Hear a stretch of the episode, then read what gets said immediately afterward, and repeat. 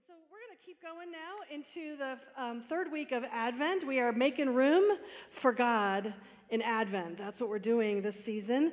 And, you know, this is a season of preparation, right? Never, no other season has this kind of preparation. Some of you started even long before Thanksgiving and we're putting up your Christmas trees and all that sort of stuff. I don't agree with that, by the way. You know, it starts after Thanksgiving, um, but uh, that's okay. Uh, even so, we still do a lot of preparation for Christmas. Unlike Easter, unlike even birthdays, we just do so much to prepare.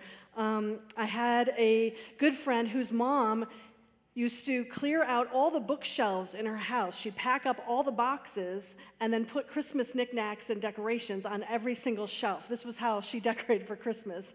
And she had Christmas toilet paper, which I had never seen before and have never seen since. But, um, you know, there, so so some of us go way over the top with preparations, right? Um, and some of us do very little. You know, we just say, you know, hey, it's just a day. Um, we don't even know that Jesus was really born on this day. So we just, you know, let's just move on. Let's just keep it low key. And there's, listen, there's a lot of good reasons to keep it low key, to save some money, um, not give people presents that they don't need, um, to keep the focus more spiritual. So I, you know, I just want to say whether you're a, a way out celebrator or kind of a real low key celebrator, that's okay. You don't have to feel Christmassy this year. You don't have to have it all put together. And but what I want to say to you today is that God is a celebratory God. He likes to celebrate. He likes to celebrate the important things in the important ways. And he's also all about preparations. If you look in the Bible, um, you can see that God likes making a big deal about upcoming events. There's lots of festivals and celebrations in the Bible. There's music and dancing. Um, there's there's um, offerings. There's worship. Um, scripture even says that God dances over you. So that's how much He loves you and loves to celebrate you, and He loves it when you celebrate Him. He loves that when we do that. And so you could, pre- you could argue that the entire Bible, up until this point that we're looking at Jesus' birth, the entire Bible is God preparing for Christmas. From the calling of Abraham to the setting up of the people of Israel to the law being handed down to, to the, the kings and the prophets, all of that is pointing to the coming of Jesus in this little manger. This Christmas story, the whole thing is preparation. God loves to prepare, He's about preparations. This simple Christmas story involved a lot of preparation on God's part. And so, our, our Advent series is about making room in Advent for Jesus. Um, and whether or not we are hanging a lot of Christmas lights and buying presents or not, um, are we preparing our hearts for Jesus? Are we preparing our hearts to celebrate his birth? Are we preparing our hearts for his kingdom to come in our lives? This is really what Advent and Christmas is about. It's not about the external preparations, but it's the turning of our heart internally to God and to recognize what he did when he came as this little baby. How important that is to every one of us. Amen. So, when this happens, uh, we're going to be talking today about making room for the kingdom because what happened when the birth of this child occurred, it was the culmination of many centuries of history where God would say, I'm going to bring the kingdom now on earth through Jesus. And so, this is the preparation that we're going to be talking about today. How can we make room for the kingdom? And in making room for the kingdom, we know, first of all, that Isaiah predicted it. So going way back, and this is the verse that Andy somehow pulled out, you know, God gave him this morning. Um, and I said, that's what I'm preaching on today Isaiah 40. He prepared the way for the one who would be coming to speak about Jesus, is Isaiah 40, uh, verses 3 to 5. It says, A voice of one calling in the wilderness, prepare the way for the Lord. Who's that voice? If you remember a couple weeks ago, we talked about Zechariah.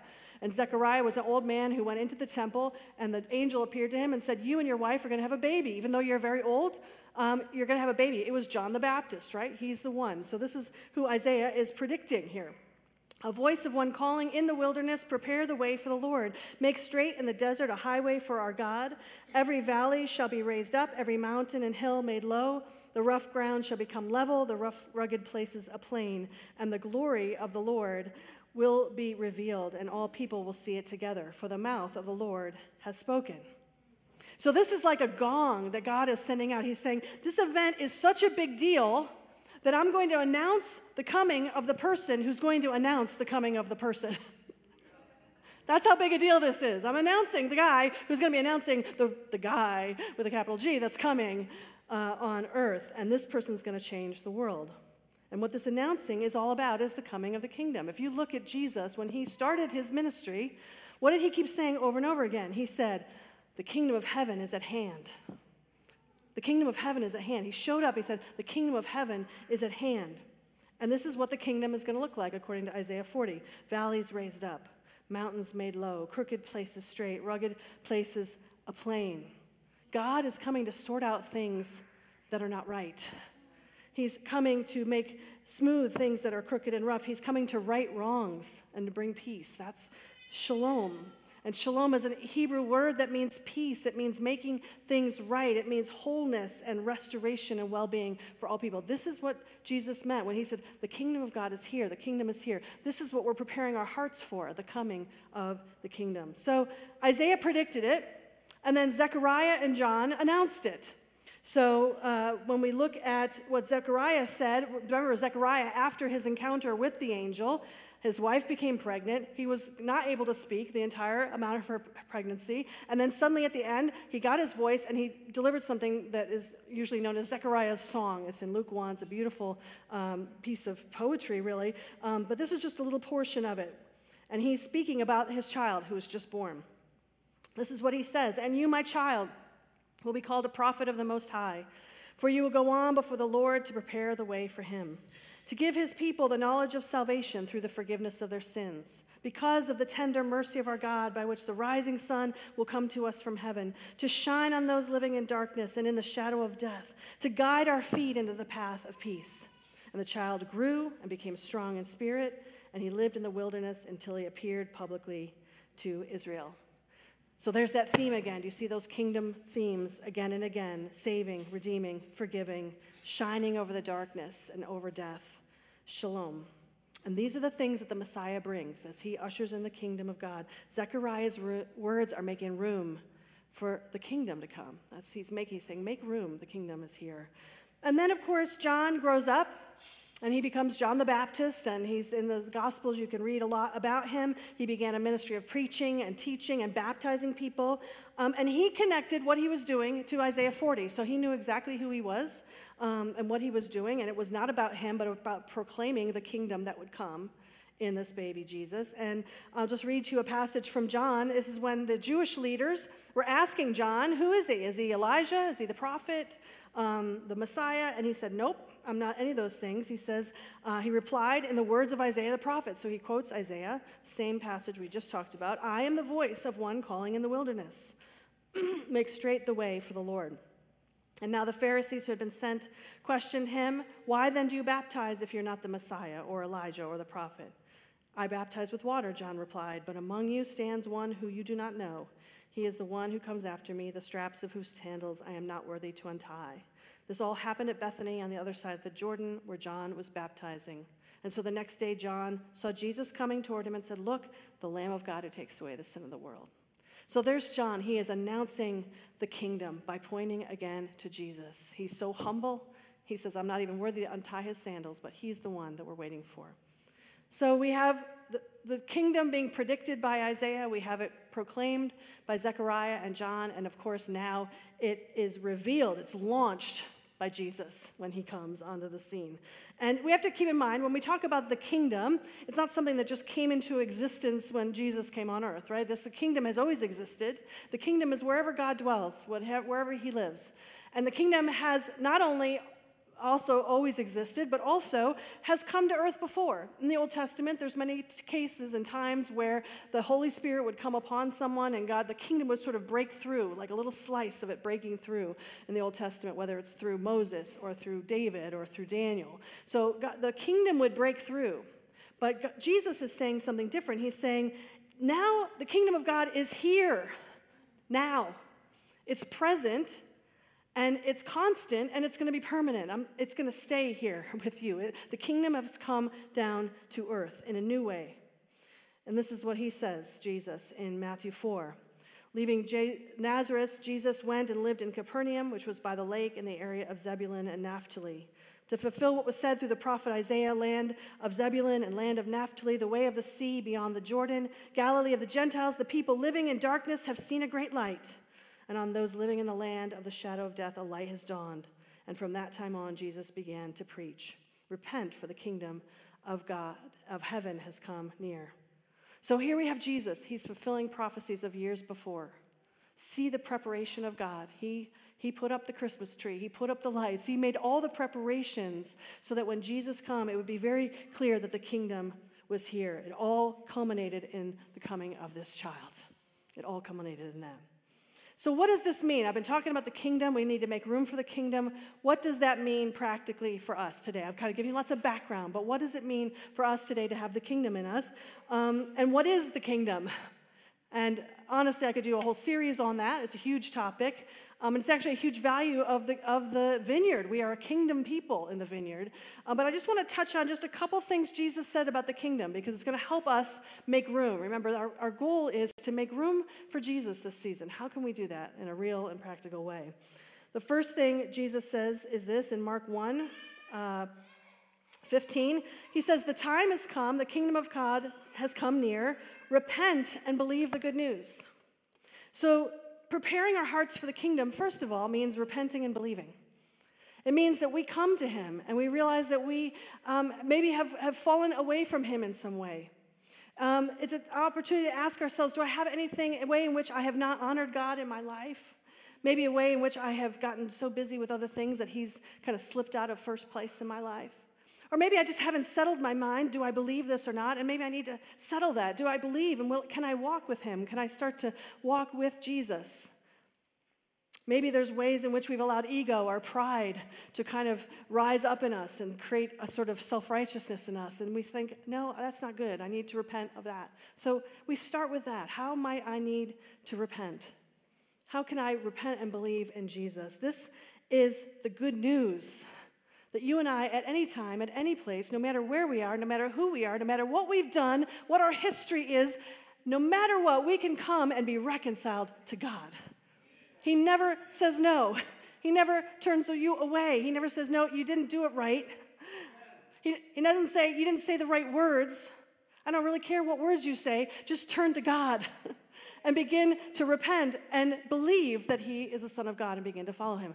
That's, that's what we get to do. That's the good news. That's one way we can open our hearts to the kingdom, prepare our hearts, make room for the kingdom. Now, the second thing is Luke 17, where Jesus uh, says this on being asked by the Pharisees when the kingdom of God would come, Jesus replied, This coming of the kingdom of God is not something that can be observed, nor will people say, Here it is or there it is, because the kingdom of God is in your midst.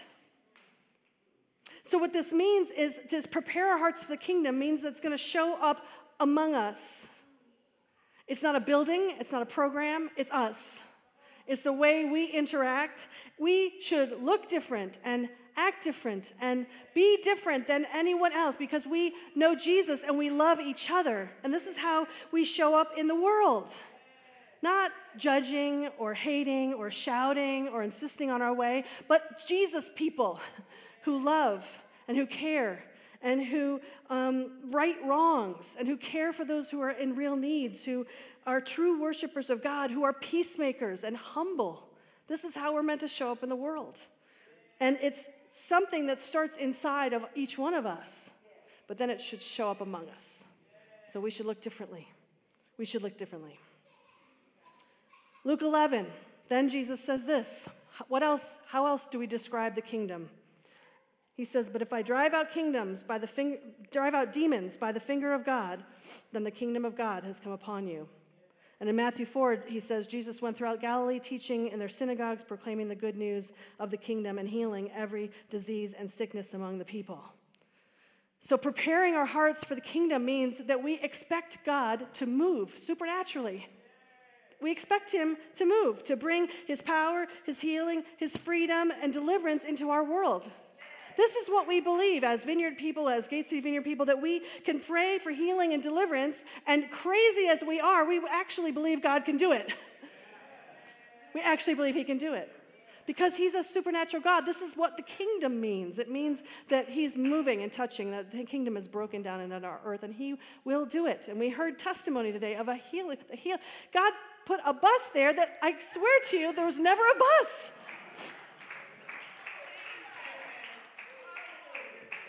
We shouldn't be surprised.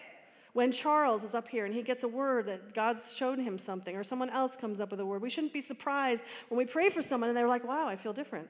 Well, no kidding, because it's the Holy Spirit. He's here. He's here.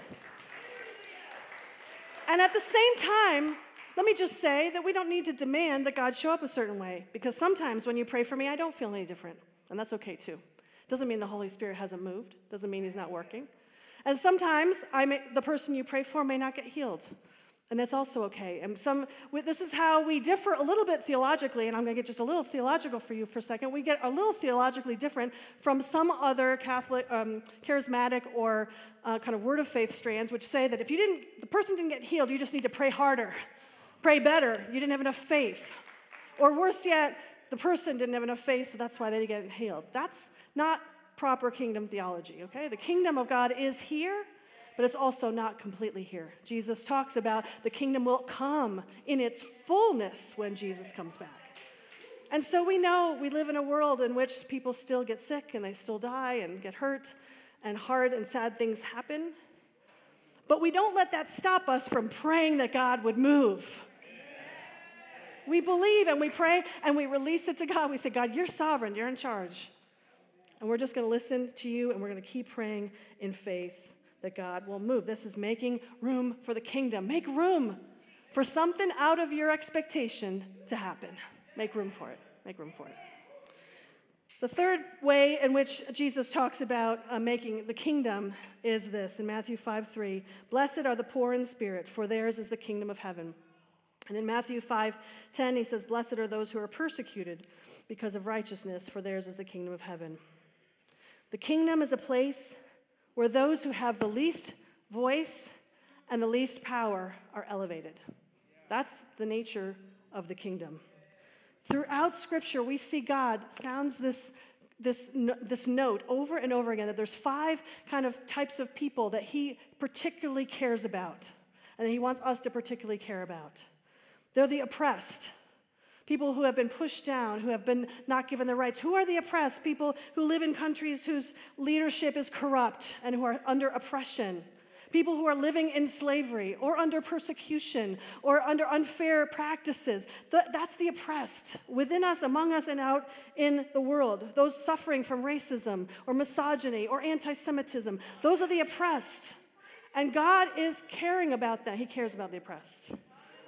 He also cares about the poor and we know who the poor are. And some of them are among us, right? We wonder where the next piece of food's coming on the table, how we're going to get through and pay those medical bills or whatever it is that comes out. God cares about the poor. He cares about. He also cares about the foreigner. The, who's the foreigner? They're people in our country who are not from our country. That's the foreigner. And he says, I want you to care for them. It doesn't really matter. It matters from a political maybe standpoint how they get here and how many are here, but when they're here, we're meant to love them. There are foreigners with it among us, and so we're meant to love them as, as believers. How about the widow? Single moms, uh, divorcees, women whose spouses have died and they don't know how they're going to go on. God cares about the widows. He cares about the widows, and He cares about the orphans. Not just those who are orphaned physically, but those who are orphaned mentally and emotionally, who've grown up without the love of a parent uh, perhaps under abuse or distance, who kind of raise themselves. God cares about the oppressed, the poor, the foreigner, the widow, and the orphan. He cares deeply about them. Now, listen, it doesn't mean that he doesn't also love the rich and the powerful and the well to do and the comfortable. Of course, he loves us all. He loves us all. But he knows that it is those without power or voice who need to be raised up. Those valleys need to be raised up and He wants us to do it. He wants us, those who do have power and who do have voice, to be part of raising them up. By the way, this is not a recent thought. The church has always operated this way since it was formed way back in the first century. The church always stood out as a place where people uh, defended abandoned babies and the unborn, who put together hospitals. Hospitals were formed to help people who didn't have any health care and couldn't afford doctors. It was through the church that that was originally formed. Um, it was through the church that laws would, and, and through Christian people, that laws for children who were working in unsafe labor conditions were changed so that they wouldn't, children wouldn't be laboring like that. It is many times Christians who have improved the living conditions in jails, who have looked for rescuing women in abusive situation or caught in the sex trade. Um, it, is, it has been believers who have fought against slavery and fought for civil rights. This is what the people of God, who are kingdom people, should be about. And here's the thing we're not always known for those things, are we? We're not always known for those things. Sometimes, sometimes it almost seems like we're against some of those things, which is even worse. And so we need to be kingdom people. We need to be for those people that God cares about the oppressed, the poor, the foreigner, the widow, and the orphan. Amen? Amen? We make room for the kingdom by making room for them. And so the final question for us today is Are we making room for the kingdom of God in the way we show up in the world and in our hearts? Every Christian should ask ourselves Will I make room for God to move in my heart to show forth the kingdom in my world today? How am I helping the least of these, those without power and voice? Am I making crooked places straight and raising up those in the valleys? And in his powerful and very familiar speech, I Have a Dream, Dr. Martin Luther King talks about the dream, right, of, of black boys and girls playing with white boys and girls, and there being a sense of unity and solidarity between the races in our country. And he referenced back, interestingly, in that speech to the same Isaiah passage. It's Isaiah 40 all over and over again. And he says this He says, I have a dream that one day every valley shall be exalted, and every hill and mountain shall be made low, the rough places will be made a plain, and the crooked places will be made straight. The glory of the Lord shall be revealed, and all flesh shall see it together. He quotes that full passage, and then he goes on to explain it. He says, This is our hope. With this faith, we will be able to hew out of the mountains of despair a stone of hope. With this faith, we will be able to transform the jangling discords of our nation into a beautiful symphony of brotherhood. With this faith, we will be able to work together and pray together and struggle together and maybe go to jail together to stand up for freedom together, knowing that we'll all be free one day. It's no surprise that that civil rights movement was connected to Isaiah 40. It's part of what we should be as the people of God. So, are we ready? And, Christians, are we understanding that the Christmas story is no peaceful, unassuming story? It's actually a story of radical change, of a new kingdom with a new kind of love and understanding and listening and learning between one another. It's about practical caring and authentic community in the, in the people of God and that spills over us out into the world. That's the kingdom. That's what this story is about. It's radical. It's radical. And we as the church can be part of making that a reality. Amen? Amen. Which comes down to this Will I make room in my heart for the kingdom today? Whatever it is He calls me to do, however He wants to use my life, my talents, my voice, my abilities, my money for being the kind of person who reflects Jesus everywhere I go, in my family, in my workplace, in the church, outside the church. Whether we're spending a lot of time preparing and decorating or we're spending almost none at all, are we preparing our hearts for Jesus? For Jesus to have his way. Now, if you've been here these last couple of weeks, you know what I'm about to do, but for a few of you who are new today, uh, we're doing something a little different during the, this few weeks of Advent. Um, we've had a shorter time of singing at the beginning, and we'll have a little bit more at the end. Um, and uh, but I'm allowing some time at the end of the sermon for something that we call Visio Divina, which is divine seeing. And so we're going to take a few moments. We're going to look at a, um, a, it's, it's kind of listening for God's voice through the visual medium of art. And so we're using these art, pieces of artwork from the book Making uh, Room in Advent by Bette Dickinson, who prayerfully created these pieces of artwork uh, for us to look at and to ask the Lord to speak to us through. And so uh, this one we're going to look at today is called Prepare the Way. It has Zechariah and Elizabeth in the foreground with the baby, and it has uh, um, Mary and Joseph in the, in the background. I'm going to display the painting for two minutes and uh, allow you to just take a moment to absorb it and just to ask God, what, what might He speak to you through this artwork? What might be He saying to you? Um, see what your eye is drawn to, what you kind of think about or feel as you look at the painting, And um, it may be related to something I've been preaching on, or maybe something completely different. That's also fine. So we're going to do that for two minutes, and then I'm going to go around and we're going to take a brief. I know we're going to run a little bit late, but I want us to take time with this because it's a special part of uh, the, the sermon or the of the series. But to take a few minutes, I'm going to go around with the mic and have just a couple of you share what you see in the painting. And so for two minutes now, let's um, look at prepare the way. Lord, speak to us.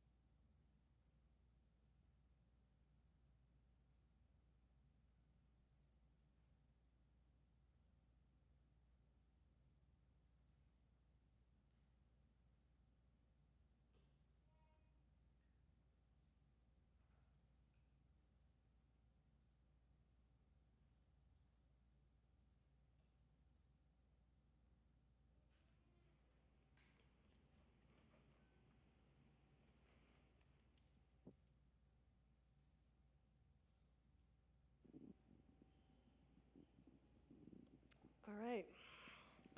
Is anybody that would like to share something that God either just spoke to them or just something that you impressed on by the painting? Yeah.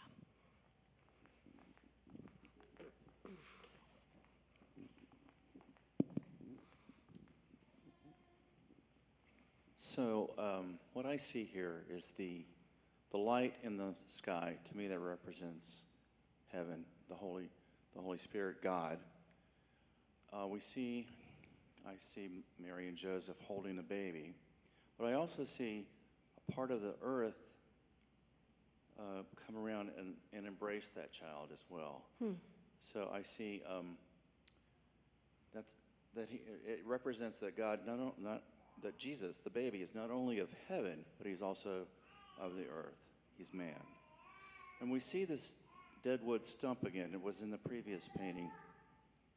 And I s- and it I can't really tell what's going on in the center there, but I view that as it's a heart of dead wood, and that represents humanity, who the Christ child has come to to save.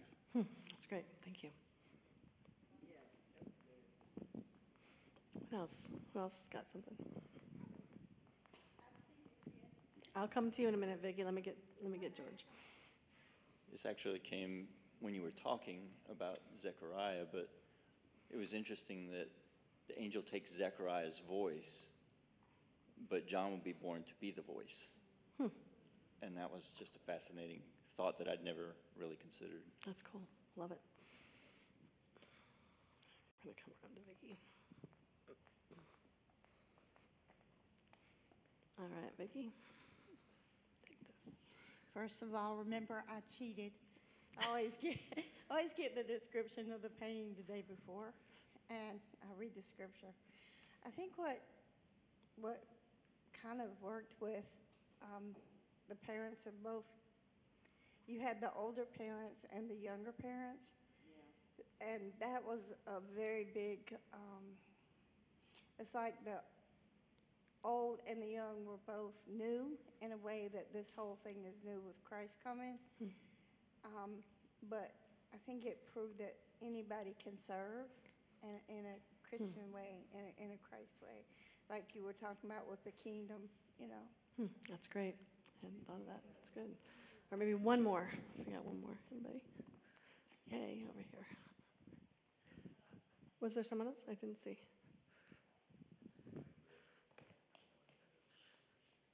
Oh, okay. Well, which, which one? The husband or the wife? Which one do I get?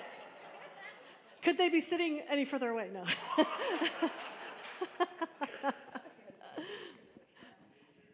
When I was looking at it, the, the kind of the pocket of air where it looks like Mary and Joseph are being hidden by the clouds struck me because I keep thinking that God would have done something huge to protect Jesus from Satan's plans to kill the child. Um, but he did really simple things like, hey, go to Egypt, or um, hid, hid them under clouds like that on the way to Bethlehem when everybody knew that nobody knew which child was coming. Satan certainly knew something was up. Lots of activities, but it was a it was a bunch of um, shepherds, and that cloud just hit me like God can just hide anything from the enemy. Amen. So the same thing struck me, but a completely different perspective, which is so true of us. Um, I was thinking about how they're kind of hidden underneath the surface. And I was thinking about this season of winter and um, darkness that we're in. Like literally, it's there's so much time of the day that is spent. We're about to come on the 21st of December, right? Like the darkest day of the year. And in winter, it just seems like nothing is happening, right? The leaves are gone. Um, all of the, uh, we don't have plants producing life, or it doesn't look like it. But beneath the surface, in the ground, um, there's so much going on. Um, and so, and we need that, right? We need this time of darkness and cold in order for resurrection and life to happen. And so that's what struck me. What is going on beneath the surface? And then personally, what's going what's God doing beneath the surface of my life right now, you know?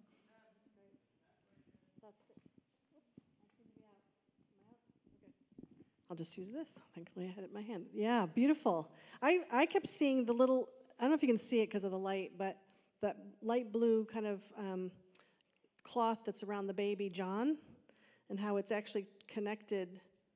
You can see it kind of like runs along the ridge to Mary and Joseph. So, just again, kind of the preparation of God um, to this baby connected to the coming of Jesus. I just want to conclude this by talking about the fact that we can ask the question to make room for God in our hearts. How are we making room for the kingdom of God? What kind of questions can we ask ourselves? How am I showing up in the world to make room for the kingdom to come through me? God did so much preparation to bring Jesus here. And so he's preparing our hearts. Let your heart get bigger today. Repent and believe. Um, allow Him to work through you. Believe for Him to heal and to do the supernatural. And show up in the world in a way that we are agents of shalom, of bringing peace, of bringing freedom, of bringing joy into the world. So let's let's just have a moment of prayer, um, and and let's let us take a moment to just hear from God, relieve, release to God whatever He's saying to you about all of this, how you could make room for the kingdom. What's something even just today, this week, would make a little more room for Jesus in this season? Lord, we call upon you.